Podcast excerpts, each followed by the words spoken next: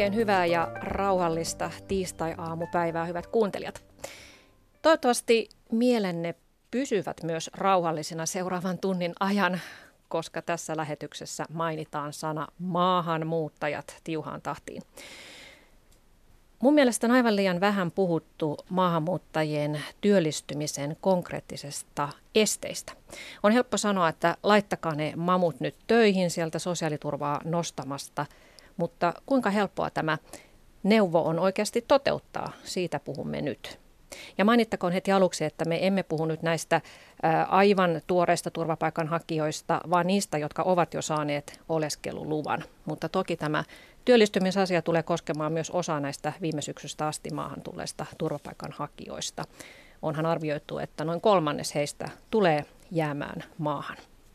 Nyt kun tulin kuitenkin maininneeksi tämän tuoreen turvapaikkahakijoiden aallon maahamme, niin olisi kiinnostava kuulla sinulta Morada Sisi, sillä olet itse tullut kiintiöpakolaisena Iranista Suomeen, että millaisin mielin sinä olet seurannut tätä, tätä tulvaa?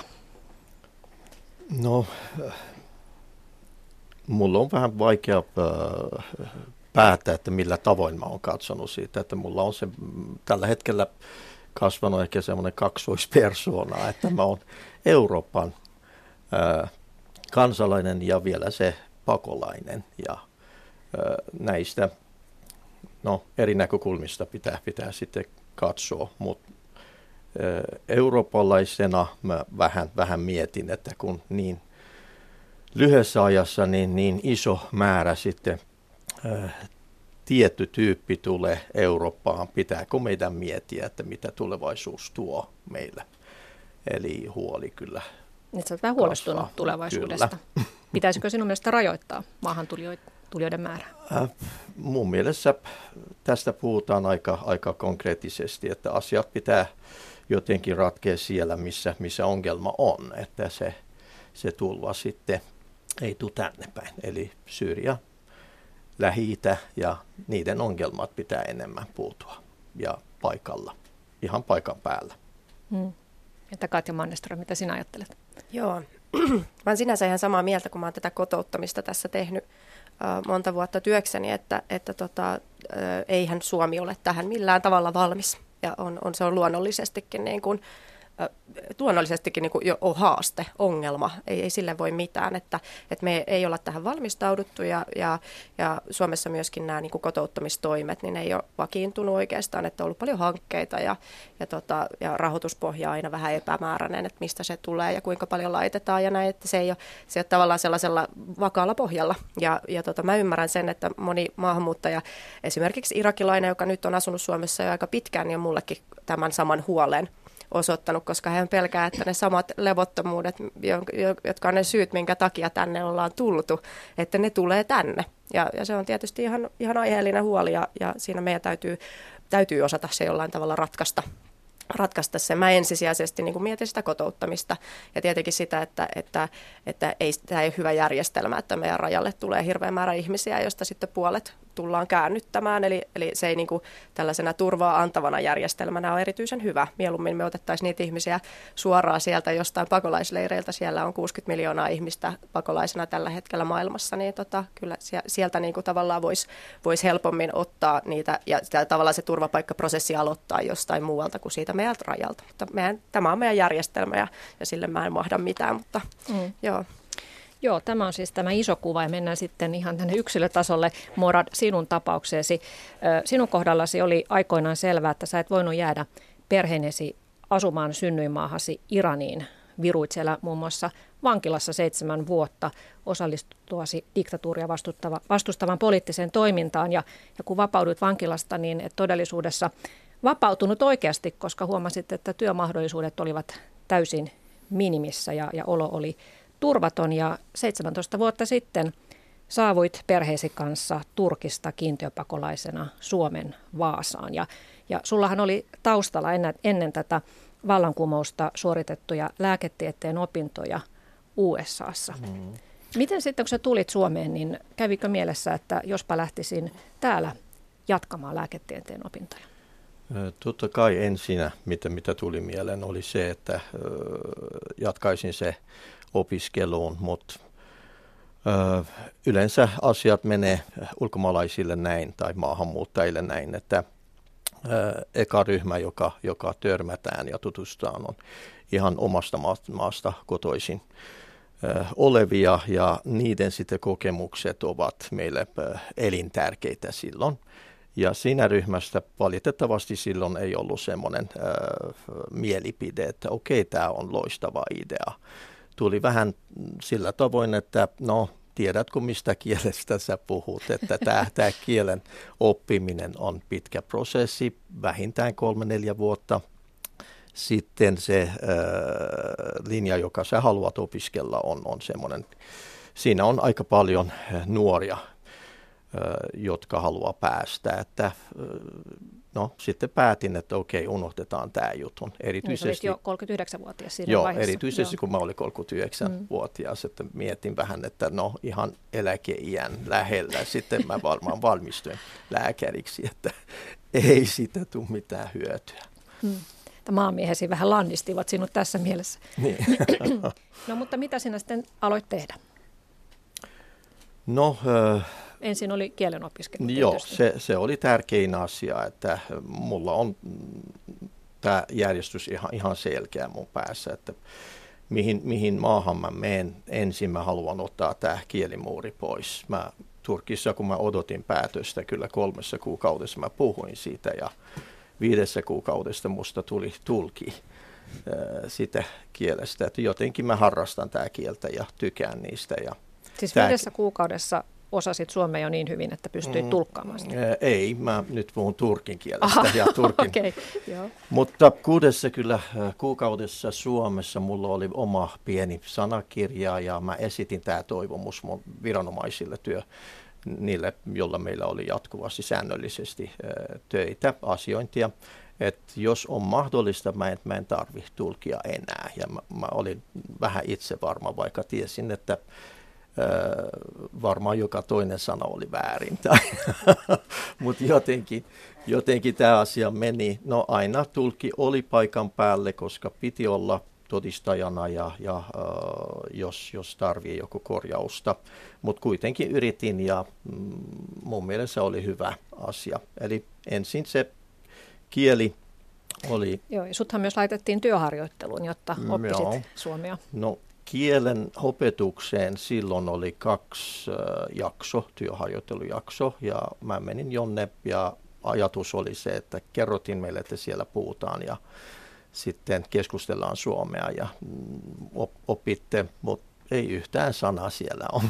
Kukaan ei puhunut mitään. Joo, se on vaan näin. Että se oli hyvä äh, ehkä oppi siitä työelämästä, syömän, mm. suomalaistyöelämästä. Yleensä tehdään töitä ja ehkä kahvi sitten pöydän ääreen puhutaan. Mm. Mutta miten sitten eteni tämä sinun työurasi? Mikä oli ensimmäinen palkkatyösi? Mun ensimmäinen palkatyö oli ihan, ihan ensimmäinen kesä aikana. Mä, mä kysyin ihan äh, siinä ulkomaalaistoimistosta niin sanottuna, se sosiaalitoimisto, joka teki meidän hommat niistä ja sitten ihan, ihan muualta mä vaan etsin tietoa, että mitä töitä on tällä hetkellä tarjolla ja mansikapoiminta oli, oli se ensimmäinen, johon mä pääsin ja ihan ensimmäinen palka, mikä mä sain, oli sieltä. Että sä olit avoin ottamaan kaiken vastaan, että suostuit Kyllä. menemään myös sitten mansikkamaalle. Mun mielestä tämä on tärkeää, että ei, ei, semmoinen, ei mitään rajoituksia. Jos mä haluan esittää joku rajoitus, ehkä se saa, saa olla se, että ei saa olla pimeää töitä. On parempi, että on laillinen, vaikka, vaikka se on pari tunti päivässä. Sitten sieltä sun ura lähtee ja rakennat suhteet, verkosto tulee, ihmiset tutustut, tutustut ihmisiin ja sitten ovet kyllä on siellä auki. Mm. Ja sä oot Asisi hyvin löytänyt aina töitä, että, että tuolta Mansikkamaalta tiesi on sitten mutkitellen johdattanut sinut nykyiseen työpaikkaasi, eli olet järjestelmäasiantuntijana mm-hmm. Omnia-oppilaitoksessa ja monenlaista työtä tuossa välissä, että olet ollut tosi aktiivinen. Mennään vähän tarkemmin sitten tähän sun työ, työreittiisi myöhemmin. Ja. Otetaan keskustelun mukaan Katja Mannerström, sä oot siis Helsingin kaupungin työelämän valmentaja, suunnittelet ja koordinoit maahanmuuttajille palveluja ja asiakkainasi on erityisesti nuoria alle 30-vuotiaita maahanmuuttajia. Lähes puolet maahanmuuttajista asuu pääkaupunkiseudulla, että siksi on perusteltua, että meillä on nimenomaan Helsingistä täällä työelämän valmentaja. Kerro Katja tyypillinen tilanne, kun vaikkapa nuori muutaman vuoden Suomessa ollut oleskelupaikan, äh, oleskeluluvan saanut maahanmuuttaja tulee asiakkaaksesi? No tota, varsinkin näiden nuorten kohdalla, niin yleensä, yleensä siinä on tota sellainen tilanne, että he, ö, tällainen tavallinen on sellainen, joka ei ole, ei, ei ole välttämättä kauheasti koulutusta, mutta on kyllä omassa kotimaassaan tehnyt kaikenlaista. Ja tota, tulee, tulee mun luokse vaikka tällainen kaksikymppinen irakilainen, irakilainen mies ja, ja tota, ää, haluaa töihin. Ja, ja se on, suurin osa heistä sanoo ihan suoraan, että töihin, että mä en halua istua koulun penkillä, mä haluan töihin. Ja se on ehkä se tämä suurin haaste tällä hetkellä, että, että yhteiskunnan näkökulmasta heidät halutaan kouluun. Ja toisaalta kotoutumiskoulutuksiin on kauhean pitkät jonot ja, ja tota, samalla niin me haluttaisiin niin kuin tällä hetkellä vähän sellainen tahtotila, että halutaan laittaa heidät kaikkiin perusopetukseen myöskin. Ja, ja niillä ei kyllä riitä siihen malttia siellä, siellä istumiseen siellä peruskoulussa. Eikä tämä, tämä ole siis niin kuin mikään, mikään ala-aste lasten kanssa, vaan ihan aikuisten perusopetusta, jota järjestetään monessa paikassa. Ja, tota, ja usein tällainen, joka pari vuotta jo ollut, niin on ollut jollain tällaisella kurssilla, mutta ei halua sitten enää jatkaa. Eli kokee, että osaa ihan riittävästi suomea, että pääsisi töihin. Ja sitten me lähdetään siitä miettimään, että, että, tota, että pystyykö tämä ihminen työllistymään ilman koulutusta, jos se on sen ihmisen tahtotila. Ja, ja mä etin töitä esimerkiksi vaikka muuttomiehen työtä tai, tai tota, me tehdään hirveän määrä työhakemuksia. Usein se on ihan siitä, että he ei oikeastaan ole koskaan hakenut työtä tai he on hakenut työtä vähän väärällä tavalla, että kävelee vaan niin kuin kauppaan ja kysyy, että saanko työtä täältä. Ja, tota, ja samalla ei ole niin kuin mitään todistuksia eikä mitään papereita, että, että Suomi on tällainen papereiden luvattu maa. Mä annan kaikille aina tota, muovitaskuja. Mä jakelen muovit, Helsingin kaupungin muovitaskuja nuorille, jotta ne laittaisi papereitaan sinne ja yritän selittää sitä, että miten tärkeitä ne paperit on ja kaikki todistukset, mitä sä saat ja näin. Että, että se on sellainen asia, mikä on tosi tärkeä, että sulla pitää olla paperit ja, ja pitää olla CV ja työhakemus osaa kirjoittaa ja, ja työhakeminen usein sähköisiä nettilomakkeita, että, että sitten kun ne kävelee sinne kaupan kassalle ja kysyy, että saanko tulla tänne töihin, niin he, heidät käännytetään pois ja sanotaan, että me täyttämään nettilomake. Ja, ja ne nettilomakkeet voi olla heille ihan liian vaikeita. Ja tällaisen ihmisen kanssa niin me kartoitan, mä kartoitan ihan henkilökohtaisesti sitä osaamista. Mietin, että mitä sä olet tehnyt. Jotkut niistä on ollut rakennustyömaalla kuusivuotiaasta lähtien töissä – ja tota, mietitään ihan, että mitä sä olet siellä tehnyt, mitkä, mitkä on ne asiat, mitä sä osaat, että tosi konkreettisia asioita ja listataan niitä. Ja, ja tota, sitten on tiettyjä vaikka yhteistyöyrityksiä, joille mä soittelen ja kysyn, että onko teillä tarvetta tällaiselle työntekijälle. Ja, ja tota, jos siellä ilmenee tarvetta ja näin, niin mä yritän tietenkin sitten työturvallisuuskortti on yksi asia, mikä tämän pojan on ihan pakko saada, ilman sitä ei pääse laisinkaan esimerkiksi rakennustyömaalle töihin. Ja kyllä tämä tyyppi varmaan pääsisi sitten niin kuin pääsee sinne esimerkiksi siivoojaksi rakennustyömaalle mm. niin kuin, tai, tai kokoamaan telineitä ja tällaista, mikäli, mikäli, tota, mikäli se työ, työturvallisuuskortti saadaan ja suomen kielen taito on ihan niin kuin riittävä, niin, niin tota, pystyy, pystyy sellaisiin töihin mahdollisesti pääsemään. Mikä tällä hetkellä on systeemi sen suhteen, että jos, jos tuota maahanmuuttaja kertoo, että hänellä on jo joku ammatti sieltä kotimaastaan, mutta ei ole tosiaan mitään paperia, joka todistaisi asian, niin pääseekö täällä kuinka hyvin sitten semmoisen näyttö, näyttökokeeseen, että voisi todistaa ammattiosaamisensa? Mä itse tunnen erään maahanmuuttajan, joka on kolme vuotta ollut Suomessa ja, ja on ammattihitsaja ollut siellä kotimaassaan, mutta hän odottaa vieläkin sitä, että pääsisi jonnekin näyttämään sen työtaitonsa. Joo, eli tämä on, tämä on tällainen mun mielestä ihan suurimpia ongelmia. Itse asiassa tänään aamulla luin kauppalehdestä, että, että tota, ää, Metropolia alkaa järjestää turvapaikanhakijoiden arviointi, tai jär, perustaa tällaisen arviointikeskuksen maahanmuuttajille ja turvapaikanhakijoille, jota Jyväskylän yliopisto koordinoi ja valtio rahoittaa.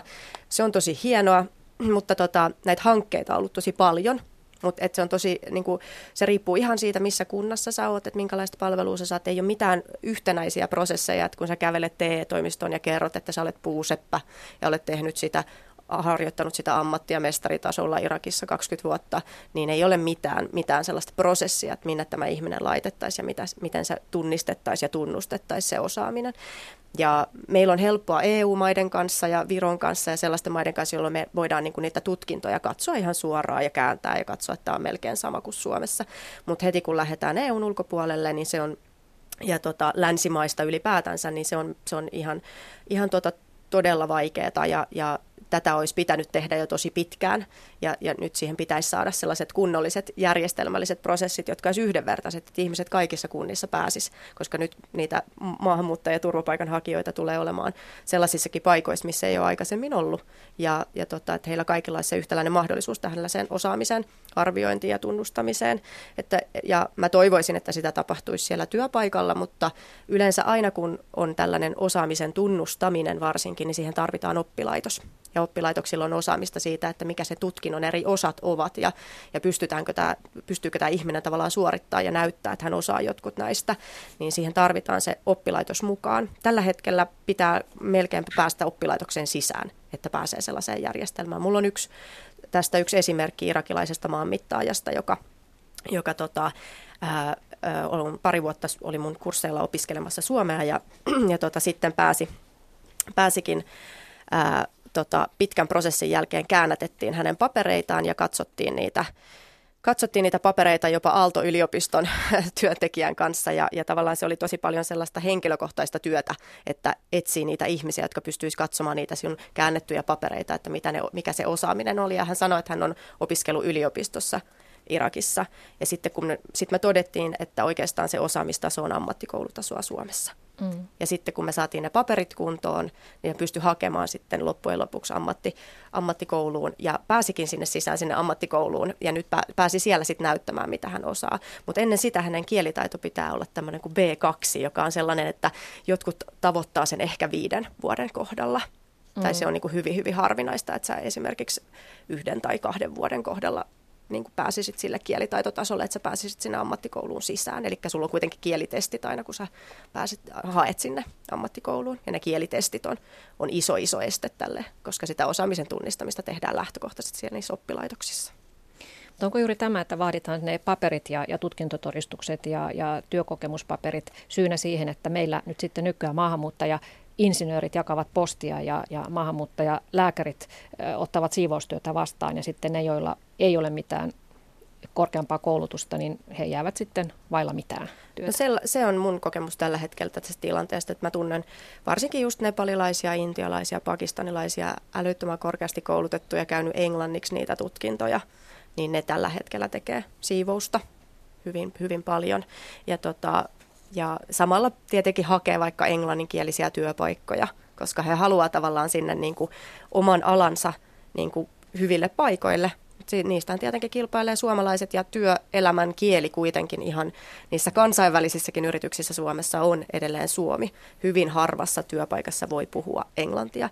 Ja musta tuntuu, että sit kun mennään niin korkeatasoisiin asioihin, mihin he haluaa töihin, niin ei niihin pääse sen takia, että se kielitaito ei niin kuin heidän niin kuin työnantajien mielestä riitä. Ja he jakaa tällä hetkellä postia. Siis siellä on paljon, paljon tosi ihan ylemmän korkeakoulututkinnon omaavia ihmisiä jakamassa yöpostia esimerkiksi. Tunnen monta sellaista. Mutta Katja Manneström, sinä ilmeisesti olet sitä mieltä, että maahanmuuttajilla asennetta ja halua töihin kyllä löytyisi, mutta töitä vaan ei löydy. Joo, mä oon ihan sitä mieltä, että ihan suurimmalla osalla on, on ihan tosi korkea motivaatio ja niin kuin haluaisi vaan heti töihin ja valmiita tekemään ihan mitä tahansa työtä. Ja, ja tavallaan jotenkin se osoitus on mun mielestä sellainen, että, voi, niin kuin, että he sanoo, että mä voin tehdä siivousta ihan mitä tahansa, pakkausta mitä tahansa, että antakaa mulle ihan mitä tahansa. Ja, ja sitten tavallaan siinä on se ongelma, että he sanoo, että antakaa mulle mitä tahansa ja mä sanon, että haen niitä töitä. Ja se työn haku jo itsessään on niin monimutkaista, että, että ne tarvii siihen tosi paljon tukea, ne tarvii tosi paljon apua. Ja sitä TE-toimistosta tällä hetkellä ei, niin kuin, ei heru, että heillä ei ole niin resursseja mitenkään auttaa kaikkia niitä ihmisiä, kun pitäisi istua siinä vieressä, kun ne niitä nettilomakkeita täyttelee. Ja tarvitsisi ihan sellaista niin kuin neuvoa siihen. Ja myöskin tämän työnhaun kulttuuri Suomessa on heille vieras. Se, että sun pitää mennä työhaastatteluun ja vähän niin kuin kehua itsesi, mutta myös se työnantaja. Että vitsi mä rakastan tätä siivoushommaa. Tämä siivoushomma on niin kuin mun unelma. Siis, että sun, se, on se, se on siis, Suomessa sun pitää saada se, se niin kuin työnantaja tuntemaan itsensä niin kuin jotenkin hyväksi siinä, siinä työhaastattelussa. Ja sitten kun ne sanoo, että no, mä haluan töihin, koska mä haluan rahaa ja mä en halua kelarahaa, ja niin tämä on heidän vastaus. Mä haluan töitä, koska en mä koko kotonakaan makaa. Mä oon aina tehnyt töitä. Ja tämä on niin kuin heidän se niin kuin reaktio siihen. Sitten mä sanoin, että ei kun nyt sun pitää miettiä, että miksi sä just haluat tonne postiin. Mm. Että mietin nyt, niin kuin, mi, miksi sä haluat postiin. Että miksi posti olisi kiva työpaikka. Ja sitten mä niin kuin treenaan tällaista työhaastattelutilannetta heidän kanssaan, että miten sä niin kuin motivoit, että sä haluat just postiin ja oot lojaali työntekijä ja näin. Että se tavallaan se työn haun kulttuuri jo itsessään, mikä me ollaan niin kuin opittu pienestä pitäen, on aivan, aivan vieras heille. Onko maahanmuuttajilla sellaisia asenteita, että kaikki työ ei kelpaisikaan? Sulle Morat, kaikki työ on aina kelvannut ja sä oot tehnyt vaikka sun mitä täällä, täällä Suomessakin, mutta tunnetko sellaisia, jotka ovat heti, että en, en mä tonne lähde, en mä tota halua tehdä? Kyllä, mä, mä on, mm, kyllä tunnen aika, aika monta niistä. Että, se riippuu vähän siitä taustasta, että mistä ne tulee, mitä ne ovat tehneet siihen asti. Esimerkiksi mulla on hyvä esimerkki eräs iranilaisherra, jolla oli semmoinen 40 äh, henkilö firma Iranissa ja hän piti sitten lähteä ja on tullut tänne Suomeen ja sitten kerrotaan, että sä menet ihan, ihan ensimmäisestä askelesta eteenpäin. Että hänellä on vähän vaikea olla siinä ryhmässä, missä hän oli joskus johtajana. Tällaisia on, mutta mut, totuus on se, että se on uusi maa, uusi tilaisuus ja pitää itse rakentaa sen. Ja mun mielestä ei voi odottaa, että nämä ö, jutut, joka on tehty tähän asti, voi jotenkin vaikuttaa tähän, että mistä vaan on mahdollista alkaa, pitää vaan alkaa. Mm, pitää nöyrtyä aloittamaan sitten niin. sieltä koulun penkiltä. Aivan. No mitä mieltä saat sitten siitä, että kun meillä nyt kuitenkin on tämä paljon puhuttu sosiaaliturva, niin mm. tunnetko maahanmuuttajia, jotka ovat siitä niin riemuissaan, että toteavat, että eihän tässä mitään tarvitse tehdäkään, kun rahaa tulee ilmaiseksi? Itse asiassa ihan alusta asti, kun me tultiin tähän maahan, tämä keskustelu on ollut meillä, meidän ainakin mun kavereiden ja tuttujen kesken. Mä oon, kuullut sitä eri etnisestä ryhmästäkin, että et, mitä, mitä hyötyä siinä on, kun saadaan tämä sosiaaliturva näin paljon ja kaikki meidän kulut maksetaan – kyllä pieni määrä rahaa meille ihan taskussa, mutta jotenkin pärjätään, mutta sitten mennään töihin ja kaikki tämä kulut meidän pitää maksaa itse. Ja loppupelissä, kun sitten jäämme eläkelle, ollaan ihan samalla tasolla kuin kansaneläke. Et mun mielestä tämä sosiaaliturva ei, ei voi olla siinä kilpailla se työnteon kanssa. Että työnteolle pitää olla kyllä enemmän jotenkin, vaikka, vaikka mun mielestä ihan oikeastaan se on näin. Mutta kun puhutaan rahamäärästä, mit, mitä sä saat ja mitä maksaat, mitä jää sulle tilillesi, ehkä, ehkä se on totta, mutta enemmän pitää keskustella siitä, että työnteon kautta tulee se luotto ja sä rakennat sun elämää ja Eli tavallaan sun otetaan vakavasti ja keskustellaan, vaikka sä haluat ostaa joku osamaksulla jotain, joku sohva. Silloin työssä oleva ihminen voi alkaa keskustelemaan, eikä sosiaaliturvan varjossa oleva. Mm. Eli enemmän tämä asenne pitää rakentaa ja, ja, ja viedä eteenpäin, että työnteko on se ö, oikea keino rakentaa oma elämää silloin mun mielestä mm, no, koko ajan puhutaan siitä, että mikä oikeudet meillä on turvapaikanhakijana tai sitten pakolaisena, kun tullaan tähän maahan. Se on loistava, kun kerrotaan meille, että kaikki tämä oikeuksia, mistä me, me, me on taisteltu omassa maassa. Tässä ihan automaattisesti heti ensimmäisenä päivänä kerrotaan, että kyllä sä oot ihminen sama kuin me, ja nämä, nämä kaikki automaattisesti on tässä.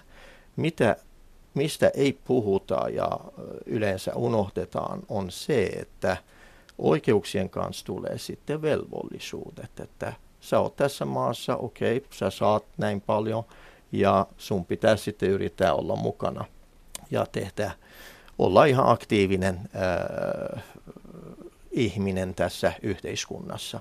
Eli tästä ei kauheasti puhuta. Sä oot itsekin ollut itse asiassa vastaanottokeskuksessa töissä, niin, niin tuota, onko siellä sitten vähän sellaista fiilistä, että, että ihmiselle annetaan sellainen kuva, että älkää huolehtiko, että sosiaalitoimisto hoitaa kaiken teidän puolestanne? E-, erityisesti se kotoutumisajassa, että yleensä kerrotaan, että älä huoli, kyllä me järjestetään kaikki, ei ole kiireettä, teillä on aika.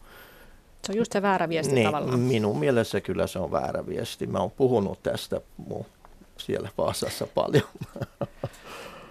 Ja mä sanoisin, että tämä on, tämä on ihan rakenteellinen ongelma, että kotoutumisaikana ajatellaan, että ei esimerkiksi voi tehdä töitä, koska siis mm. TE-toimisto myös, kun TE-toimisto on siis meillä se kotouttava taho, siis että, että kun, kun tulet Suomeen ja olet, työ, olet työiässä, työkykyinen, niin, niin TE-toimisto on se paikka, minne sitten lähetetään. Siellä sulla on se virkailija, jonka kanssa sä teet suunnitelman, että mitä, sun, mitä sä aiot tehdä elämässä. Ja sitten sä ehkä tapaat sen taas vuoden päästä uudestaan, että kun sä oot sen kerran siellä käynyt ja siinä välissä opiskelet ehkä vähän suomea ja näin, niin, niin siellä ihan järjestelmällisesti kyllä tehdään niin, että sanotaan, että, että ensin suomen kieltä ja ensin vain, niin kuin, että tavallaan se ei niin kuin lähetä, lähetä edes siitä, että pystyisit se jotain jo tekemään että tota, sitä ei niin kuin huomioida. Että se, se lähe, lähetään siitä, että nyt sulla on kolme vuotta aikaa opiskella suomea, sä saat tukea siihen, kun sä opiskelet suomea kolme vuotta.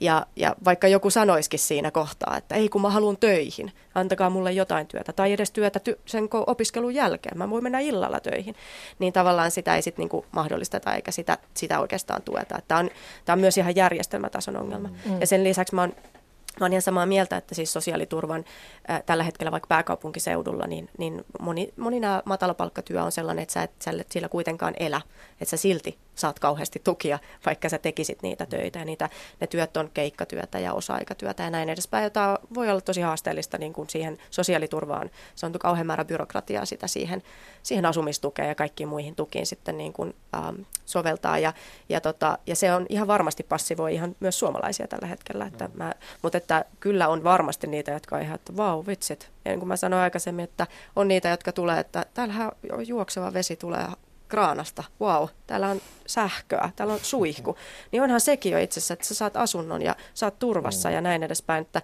siellä on niin kuin vettä, niin se on jollekin aivan, aivan niin kuin mieletön juttu. Niin tavallaan sitten, että et se, se, että siinä ei välttämättä mieti, että onko mulla rahaa lähteä niin kuin Kanarian saarille. Ei niitä kiinnosta lähteä Kanarian saarille, kun ne on tavallaan siellä jo siinä pikkusessa kaksiossaan siellä, siellä tota Espoon keskuksessa, niin ne on jo ihan taivaassa siellä, kun ne saa vaan vettä. Juuri näin. Mm. Saisinko vielä lisätä tähän TE-toimiston asioista? TE-keskus, niin. niin. TE-keskus. Äh, se vanha nimi yleensä tulee mun päähän. Se on mun käsitys, voi olla, että mä oon väärässä, mutta mä oon nähnyt sen, että se, sen, se enemmän pitää ihmiset semmoinen listalla, että voi maksaa se työmarkkinatuki niille se ei ole, meille kerrotaan, että se on semmoinen toimisto tai paikka, mistä, mistä sä voit hakea töitä. Mä en ole saanut mun työt sitä kautta. Mä oon itse lähtenyt etsimään, hakemaan ja jopa koputtamaan ovet saamaan siitä, että ei, ei ollenkaan. Ehkä tämäkin pitää jotenkin, mm. jotenkin Et muuttaa. Niin liikaa odotetaan, että sieltä joo, kautta. Itse asiassa tilastojen mukaan taitaa olla, että joka kymmenes on mm. saanut TE-keskuksen mm. kautta töitä, että paljon olennaisempaa juuri tämä oma-aloitteisuus. Niin. Puhumme siis maahanmuuttajien työllistymisestä. Täällä on Helsingin kaupungin työelämävalmentaja Katja Mannerström sekä Iranista kiintiöpakolaisena 17 vuotta sitten Suomeen tullut Morad Asisi. Suomessahan on noin 300 000 ulkomaalaista tällä hetkellä väestöstä siis hiukan vajaa 6 prosenttia, mutta vain joka kymmenennellä heistä on pakolaistatus. Ja pakolaisten kohdalla työttömyysprosentti on tällä hetkellä noin 35 prosenttia, joten aika paha tilanne. Puhutaan sitten vähän noista ennakkoluuloista. Morat, sä laskeskelit tuossa ennen tätä lähetystä, että, että tästä 17 Suomi-vuodesta oot yhteensä ollut eri pätkissä työttömänä vain 2-3 vuotta, että itse aika lyhyitä aikoja. Mitä sä huomasit siitä, että kun olit sitten aina niissä vaiheissa, että oli pakko etsiä jotain uutta työtä ja lähettelit hakemuksia, soittelit, kävit jopa koputtelemassa oviin, että, että hei, minä olin se, joka lähetin äsken hakemuksen, niin millaisia asenteita työnantajilla oli sinua kohtaan? No, mitä sanoisin? No, mulla on konkreettinen esimerkki itse asiassa. Mä, mä olin toisessa vuodessa siellä Vaasan AMKssa opiskelemassa ja etsin sitten mm, kesätöitä. Mulle kerrottiin, että on joku, joku hanke, sitä kautta sitten saa töitä. Menin sinne ja se virkailija mm, oli ihan tyytyväinen mun haastattelussa, että okei mä osaan tämän tuon ja erityisesti silloin oli tämä ohjelma AutoCADista kyse, että Vaasan sähkö halusi semmoinen henkilö, joka voisi tehdä työskentellä sen kanssa. Ja sitten tämä virkailija soitti ja äh, tässä välissä ei ole mainittu, että mistä maasta tämä kaveri on. Eli enemmän osaamisesta puhuttiin ja tuli aika hyvä palaute, että okei heti huomenna aamu kello 9.30 sitten haastattelu, saanko tämä kaverin nimi. Kun sitten nimi esitettiin Morat Azizi, se toinen osapuoli muisti heti, että tämä, jaha, tämä työ on luvattu toiselle, mm. että palataan jos sitten tämä toinen. Ja no, se oli kyllä ihan nolotilanne mulle sekä se virkailijaille ja hän sitten pahoitteli siitä, että tämä, tämä on kyllä pitää paikansa, että se ennakkoluulo on suuri ja se ei ole vain suomalais, eli työnantajan puolelle. Se on meille mamuillekin mm-hmm. niin sanottuna, että kyllä meilläkin on se äh, ihan, ihan itsestään selvä, että meitä ei tykätä. Meistä ei tykätä. Ja, äh, se on jo se, iskostunut niin, mielinne. Niin, mutta ihan kokemuksen perusteella pitää vain jatkaa äh, yrittämistä, soitella kaikki tämä hakemuksien perään jotenkin kysyy, että et, oletteko saaneet mun hakemuksen tai millä tavalla te käsittelette tämä asiat ja tuleeko. Eli jotenkin osoitetaan, että kyllä ymmärretään toisiamme ja meillä on yhteiskieli. Mm.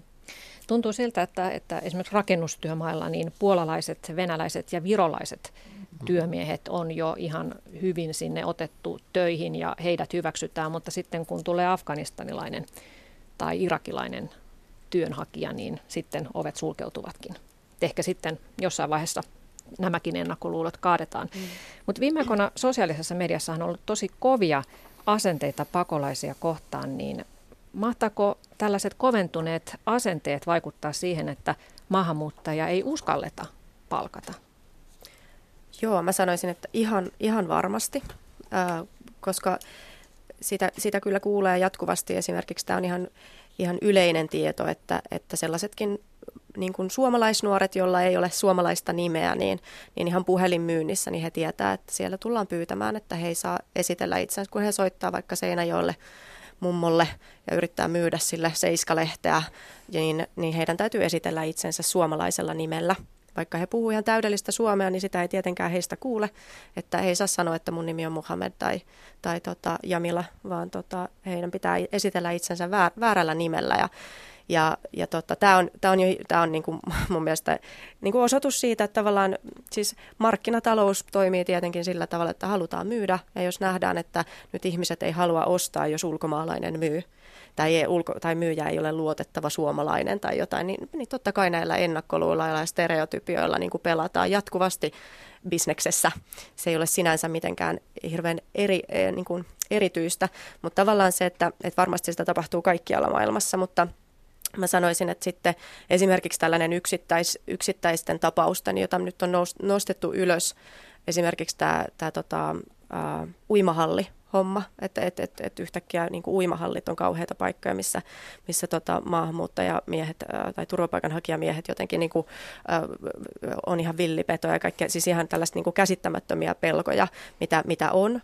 Ja tota, niin, niin, niin tavallaan se kyllä estää esimerkiksi sen, että sinne ei välttämättä pääse pääse töihin, vaikka mm. edes siivoojaksi. Ja olen itsekin kuullut työnantajilta tällaisia, että etenkin mies, joka kuulostaa, siis mus, et, et ei välttämättä he tiedä mitään taustoja, mutta kuulo, nimi kuulostaa siltä, että hän on muslimi niin se estää esimerkiksi, että ei pääse töihin vaikka päiväkotiin, koska koska siellä on sellaisia pelkoja, että ne vanhemmat, en mä tiedä onko se omia ennakkoluuleja vai sitä pelätään, että ne vanhemmat pelkää. Ja tästähän oli esimerkki siellä, kun oli yritetty saada turvapaikan hakijoita vastaanottokeskuksesta Mikkelissä tällaisen vapaaehtoistyöhön päiväkotiin, niin siihen sitten heidän niin kuin hyökättiin heti siihen, että, että tavallaan se on, se on, se, se on niin kuin kauheata, että he hoitavat lapsia ja, ja näin edespäin. Että kyllä ihan varmasti vaikuttaa ja tekee siitä niin kuin haasteellisempaa. Ja olen kuullut juuri monen sellaisen, joka on niin kuin näin niin kutsuttuja toisen sukupolven maahanmuuttajia, jotka haluaa just vaihtaa nimensä, sukunimensä, etunimensä. Että et on, se, on se aika hurjaa, että et pitää vaihtaa, vaihtaa oma nimi, että saa töitä. Mm.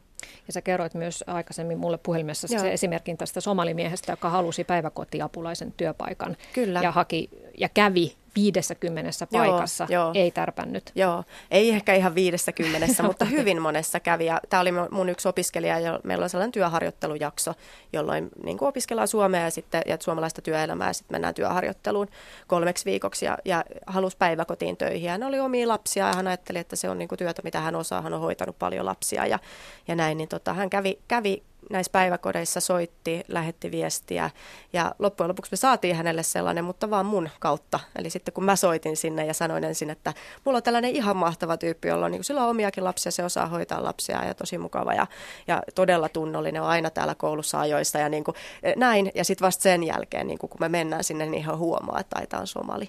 Niin mm. ei ne enää siinä vaiheessa kehtaa sanoa sitten mitään. Sitten ne otti sen sinne ja se sai tosi hyvää palautetta ja, ja näin. Mutta että sitten ne virolaiset naiset esimerkiksi esimerkiksi, niin he soittaa yhteen paikkaan ja he pääsee heti sinne harjoitteluun, että ihan tällaisissakin niin tota, on näitä pelkoja ja ennakkoluuloja ja ne kyllä estää kotoutumista, mutta onneksi on ihan, ihan tosi paljon myöskin ihmisiä, jotka niitä pyrkii, pyrkii murtamaan ja, ja, tota, ja on niitä ihmisiä, jotka myöskin rekrytoi. Morad, sun kanssasi Suomeen silloin 17 vuotta muuttivat myös sun vaimoja ja kaksi lastasi, niin miten he ovat löytäneet paikkansa? Onko heillä ollut myös tämmöistä nimeen liittyvää ennakkoluuloa, että kun soittaa väärällä nimellä, niin tota ei, ei aukea paikka. Mun pojalle kyllä on ollut, kun hän, silloin kun hän etsi ihan, ihan kesätyöpaikka, silloin oli kyllä. Eli jotenkin otti hänen päähänkin, koska mm, jos, jos hän puhuu tässä tilanteessa ja ei, ei katso hänen kasvoon, kyllä ei, ei edes voi epäillä, että tämä kaveri ei ole suomalainen. Eli hän puhuu ihan, hän on ollut koko opetusjärjestelmässä, eli Suomen mm, eka luokasta eteenpäin. Ja vielä se, että kun hän halusi sitten etsiä ja hakea itselle kämpää, se oli kyllä ihan oma mahdoton projekti. Että ihmiset ei vaan mm, lähtenyt antamaan hänelle, vaikka hän puhui selkeästi suomea, ja, mutta kuitenkin nimi ja vielä kasvo että heti antaa, että tämä on ihan, ihan tietty tyyppi, onko se muslimi vai lähi kotoisin tai mitä, mitä se saa olla. Et se oli kyllä ö, aika vaikea, mutta kuitenkin ka- kaikki on mennyt näistä yli ja kaikilla on omat työt ja opiskelut. Ja mun vaimolle kävi näin, että heti ö, suomen kielen kurssin viimeisenä päivänä tultiin sitten kertomaan siitä laitoshuoltajakurssista ja hän pääsi sinne ja sitä kautta sai töitä ja ei tarvinnut edes äh, lähteä hakemaan töitä. Mm. Mutta luulisin, että jos hänellekin oli sama tilanne, varmaan, varmaan sama asia. Että tässä kyllä ennakkoluulo on aika, aika suuri ja pelko on tässä, miten, miten voi poistaa sen. Varmaan avoin keskustelu näistä asioista ja uskaltaa kertoa, että ei, ei välttämättä kaikki ö, ovat samassa ryhmässä tai vaikka olisi, minä en ole muslimi, mutta vaikka kaveri olisi muslimikaan, mit, mit, mitä sitten? Mm. Pitääkö tämä olla este päästä töihin? Mitä Katja Mainostarup sinä olet itse, kun sä soitat työnantajille ja kerrot, että mulla olisi täällä tällainen hakija ja sitten tulee mainituksi myös se, että hän sattuu olemaan Irakista tai Iranista tai Afganistanista, niin millaisia kommentteja saat työnantajilta? No, Onko heillä jotain konkreettisia syitä sille, että he, he kieltäytyvät heti kättelyssä? No siis y- yksi on sellainen niin kuin epäilys just erityisesti muslimimiehiä kohtaan, joka on, on se, että, että, että täällä on nainen esimiehenä, että kestääkö he sen. Ja tota, ja sitten tavallaan kun mä esittelen jonkun ihmisen, hän nyt esittelee, että onko se muslimi, ja mä nyt tiedä, onko se ateisti vai kristitty, vai en mä niin kuin tiedä ihmisten uskonnoista mitään. Että se, se ei ole tavallaan sellainen relevantti asia ylipäätänsä tässä, kun mä yritän työllistää ihmisiä.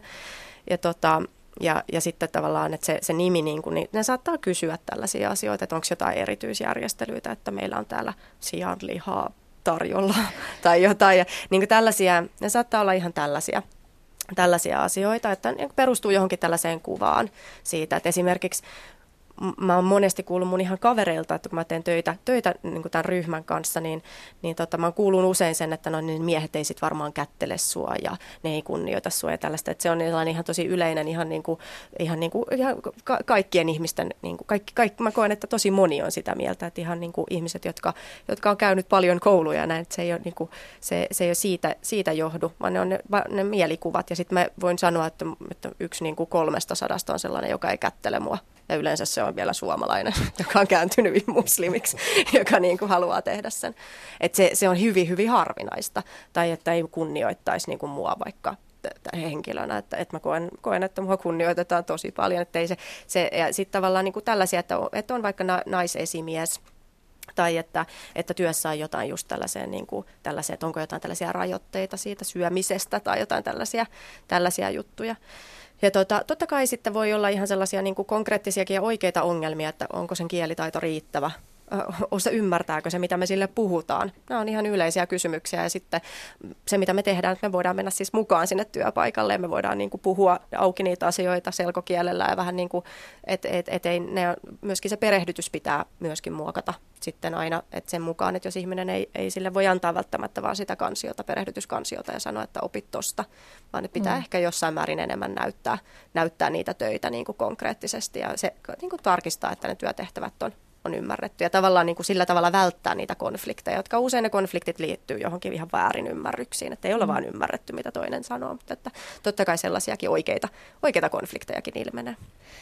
Joo, tämä suomen kielen taito on tietysti olennaista, että se voi myös esimerkiksi rakennustyömaalla olla ihan työturvallisuuskysymys, että ymmärtää ohjeet, mutta onhan nyt olemassa tai luulisin, että on olemassa sellaisia töitä, joissa nyt ei tarvitsisi edes puhua niin kauheasti. Esimerkiksi, että hakisi kauppaan pakkaamaan ruokaa tai johonkin varastoon, mutta nämäkään eivät ole niin helppoja, kun sitten vaaditaan, vaaditaan tuota hygieniapassia. Ja... Joo, tämä on ihan tällainen, mitä mä nyt tällä hetkellä just yritän ratkaista, että mä tiedän, että elintarvikepakkauksessa on tosi paljon työpaikkoja, joita ei saa niin kuin täytettyä, että, että on paljon, paljon vaikka Keravalla ja muualla on paljon työpaikkoja, joissa, jossa on, on hyvin matala palkka, mutta myöskin siis se työ on, työ on aika yksinkertaista, Äh, mutta siihen pitää saada hygieniapassia. Mulla on sellaisia ihmisiä mun asiakkaina, jotka on ollut aika pitkään Suomessa ja ne ei välttämättä sen niin kuin luetun ymmärtäminen, että ei välttämättä tule koskaan niin kuin ole sillä tasolla, että pystyisi sen niin kuin suomenkielisten hygienia passitestin tekemään. Ja, ja siihen me mietitään sitten esimerkiksi ihan tällaisia, tällaisia toiminnallisia hygieniapassikoulutuksia, että, että Helsingin kaupunki rupeaa järjestämään sellaisia ja onkin järjestänyt jo sellaisia, että, että keittiössä opetetaan ne asiat. Ja sitten pystyy sitten vaikka suullisesti tai selkokielellä sen selvittämään sen hygieniapassin, mutta että nämäkin on tällaisia, että nämä on tosi, tosi kovan työn takana ja ne pitää jonkun rahoittaa. Ja niin siinä täytyy jonkun keksiä, että tällainen pitää tehdä ja tehdä yhteistyötä sen yrityksen kanssa. Ja se vaatii, vaatii paljon töitä, mutta se, että on paljon työpaikkoja, missä ei tarvita sitä suomen kielen taitoa. Ja on paljon työpaikkoja ja suomalaiset puhuu ihan äärimmäisen hyvää englantia, mutta sitä ei saa jotenkin puhua siellä työpaikalla. Et mulla on ihmisiä, jotka osaa hyvää englantia ja vähän suomea ja ne voisi ihan hyvin tehdä kaksi, kahdella kielellä sitä kieltä, sitä työtä, mutta se, siinä ei, sitä ei haluta. Siis se, että halutaan pitää se, että täytyy olla erinomainen suomen kielen taito. Otetaan vielä sitten muutamia tämmöisiä konkreettisia työllistymisen esteitä. Otetaan vaikka esimerkiksi irakilainen ammattiautoilija. Hän on kotimaassaan ajanut 20 vuotta rekkaa ja Suomeen tullessaan tietysti sitten haaveilee, että pääsee siihen ö, ammattiin, mitä hän on kotimaassaankin tehnyt kaksi vuosikymmentä. Mitä täällä sitten tapahtuu? Täällä hänelle sanotaan, että, että mene autokouluun. Että tosiaan ajokortti, irakilainen ajokortti ei ole minkään arvoinen Suomessa ja tuota, sen voi heittää roskikseen ja, ja sitten tämän henkilön pitää mennä autokouluun. Ja tämä on nyt mun mielestä, me, meillä on esimerkiksi, siis mulla on sitten taas tiedossa, että on tosi paljon kuljetusalan töitä. Ja, ja, ja se harmittaa mua tosi paljon, että siellä on tosi paljon kuljettajia. Ja myös taksit, taksifirmat olisi niin kuin ihan äärimmäisen. Nämä, nämä tyypit, jotka tulee, ne on myös valmiit tekemään sitä taksihommaa, sitä 12 tunnin työvuoroa ja, ja, tota, ja kokee, sen, niin kuin, kokee sen mielekkääksi ja hyväksi työksi, mutta ne ei pääse sinne töihin. Tämä on, on iso ongelma ja tähän, mä, tähän niin kuin, se, ensinnäkin se ajokortti maksaa, siinä pitää osata kieltä, sun pitää käydä se, sitä kurssia ja koulua, autokoulua, että et tämä olisi sellainen, niin kuin, mihin mä toivoisin nopeita ratkaisuja, että mitä tällaisille voisi tehdä. Ja mm. sitä mä en, mulla ei ole siihen ratkaisua, mutta tämä on ihan oikea tällainen tällainen ongelma, että se pitäisi miettiä, että, että tarviiko näiden ihmisten oikeasti aloittaa se ihan alusta se autokoulu. Että pystyisikö he jotenkin vaan näyttää, mitä he osaa ja tehdä niin. joku teoriakokeen. Ja, ja Toki, tavallaan tällaisia joustavia Toki paikalliset liikennesäännöt pitää opiskella, niin, mutta niin. että tosiaan olisiko joku nopeampi reitti, kun sitten lähtee alusta asti suorittamaan ajokorttia, jos on ammattiautoilija kyseessä. No entäpä sitten nämä siivoustyöläiset? Miten heitä rekrytoidaan? Minkälaisia ongelmia heidän työllistymisessään on? No se on mulle sellainen kanssa sellainen mysteeri, että kun puhutaan koko ajan, että on hirveä määrä siivoustöitä ja sitten niihin pitäisi saada ihmisiä ja sitten mulla on hirveästi ihmisiä, jotka haluaisi tehdä sitä siivoustyötä ja, ja ne ei jotenkin kohtaa.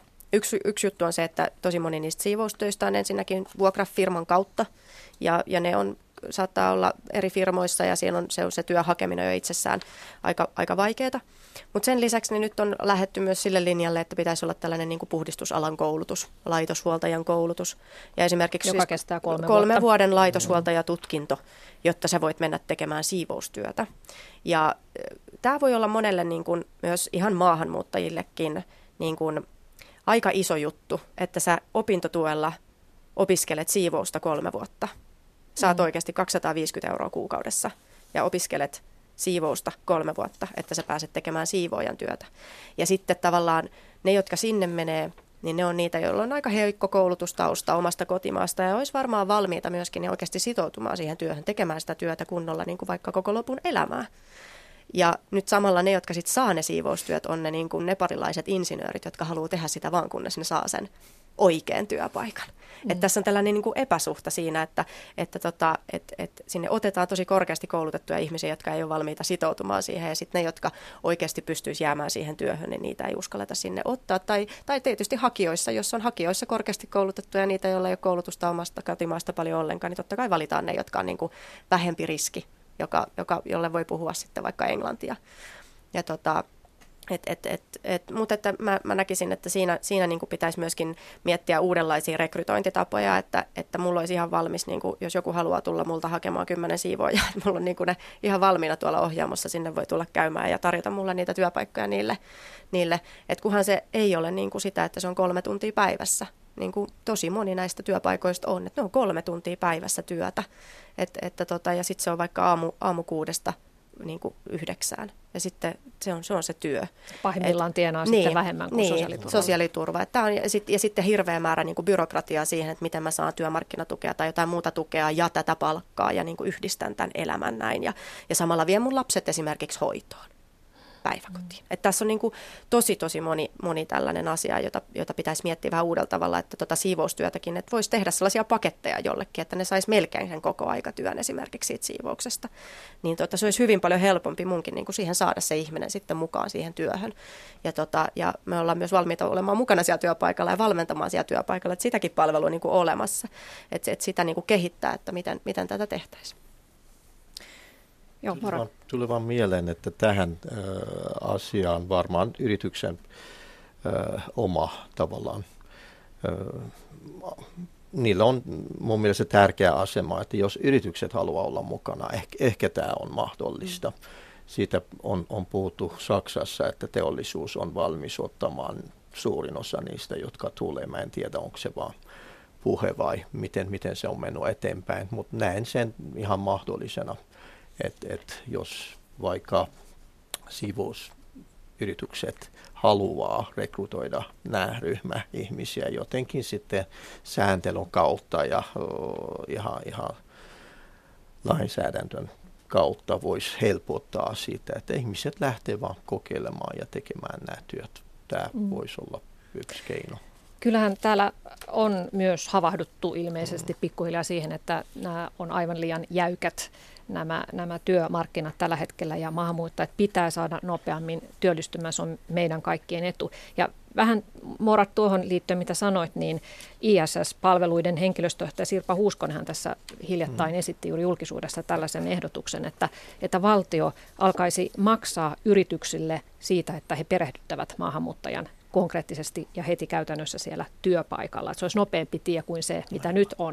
Eli ammatti-ihminenkin täällä patistetaan suoraan alusta asti peruskouluun ja ammattitutkintoon. Mitä mieltä olette tästä? Olisiko tämä hyvä? Joo, mikäli sitten velvoitetaan heidät oikeasti ottamaan tietenkin myöskin, mm. että siinä on sellainen systeemi, että sitten löydetään ne maahanmuuttajat, jotka haluaa sinne töihin ja, ja, tota, ja sitten se, he ovat valmiita oikeasti rekrytoimaan.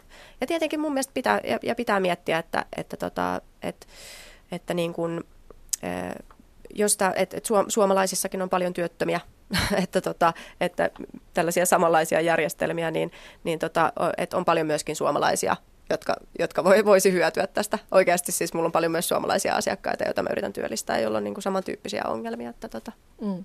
Onko muuten niin, että jokainen maahanmuuttajan nappaama työpaikka on suomalaiselta pois? Mun mielestä ei kyllä missään nimessä, tota, koska ne, oikeastaan ne alat, minne maahanmuuttajat tällä hetkellä työllistyy, niin ne ei ole sellaisia aloja, minne suomalaiset oikeastaan haluaa tällä hetkellä mun kokemuksen mukaan. Mm. Niin ne, ne tota, sinne ei ole kauheasti suomalaisia hakijoita. Siksi ne pääsee maahanmuuttajaan ja siksi ne pääsee sitten se nepalilainen insinööri. Että. No mitä mieltä olette sisäministerimme Petteri Orpon esityksestä, että maahanmuuttajia voitaisiin palkata töihin matalammalla palkalla? Olisivatko palkkajoustot ratkaisu? Mitä luulet, Morat, että olisivatko maahanmuuttajat valmiita menemään töihin kantasuomalaisia halvemmalla?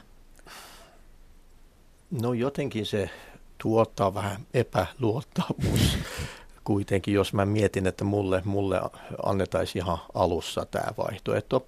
Kyllä mä menisin, mutta sillä, sillä ehdolla tai sillä toivolla, että vuoden tai pari päästä sitten tulee se homma, että katsotaan mun, mun, mun työtilanne ja sitten korjataan sen. Ei vaan näin, että se kakkosluokka oleva kansalainen ei ole kenellekään hyvä ja miellyttävä asia. Siitä syystä me ollaan tässä meidän omassa kotimaassa. Meitä pidettiin semmoisena ihmisinä, että monta oikeus on poistettu meistä. Että jos tässäkin puhutaan samasta asiasta, se varmaan jakaa tämä yhteiskuntaa vielä, vielä enempää ja syvempää.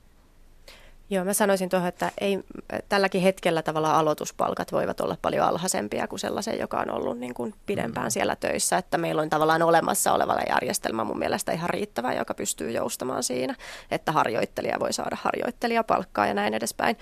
Ja, ja tota, on, on, on niin kuin koeaikaa sun muuta. Et en, mä, en, mä en näe, että tarvitaan mitään sellaista niin kuin uutta tavallaan lainsäädäntöä esimerkiksi siihen missään tapauksessa.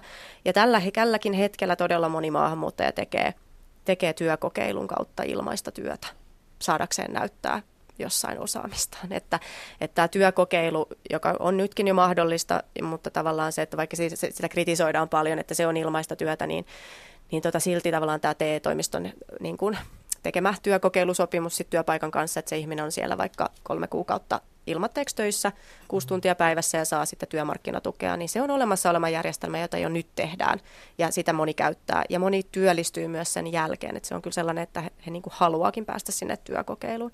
Ja nyt mä toivoisin vaan, että sitten tehtäisiin vielä lisää sitä, että mitä Helsingissä jo tehdäänkin, että on työkokeilu ja sitten vaikka kolme päivää työkokeilua ja kaksi päivää suomen kielen koulutusta. Tällaisia mm. järjestelmiä vaikka kaupungin taas, kaupungit pystyisivät esimerkiksi tekemään joustavuutta lisää. Mm. Nyt lopuksi Moradasisi vielä, annapa vinkkejä nyt niille epätoivoisille maahanmuuttajille, jotka tällä hetkellä yrittävät etsiä töitä tästä maasta.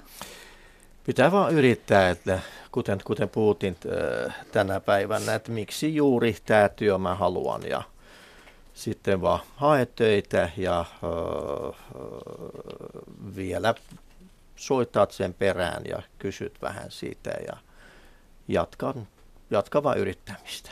Ja suomen kieltä on opiskeltava, vaikka suomalaiset eivät puhukaan mitään, niin no, kieltä pitää kuitenkin Se on nimenomaan se, se eka asia, joka pitää kyllä ratkea. Että tässä maassa kun asutaan, jos, jos ei puhu tämän maan kieltä, mun mielestä ei, ei voi odottaa, että mitä, mitä ovi sitä auki. Kiitoksia keskustelusta Morad ja Katja. Kiitoksia Kiitos. myös teille hyvät kuuntelijat.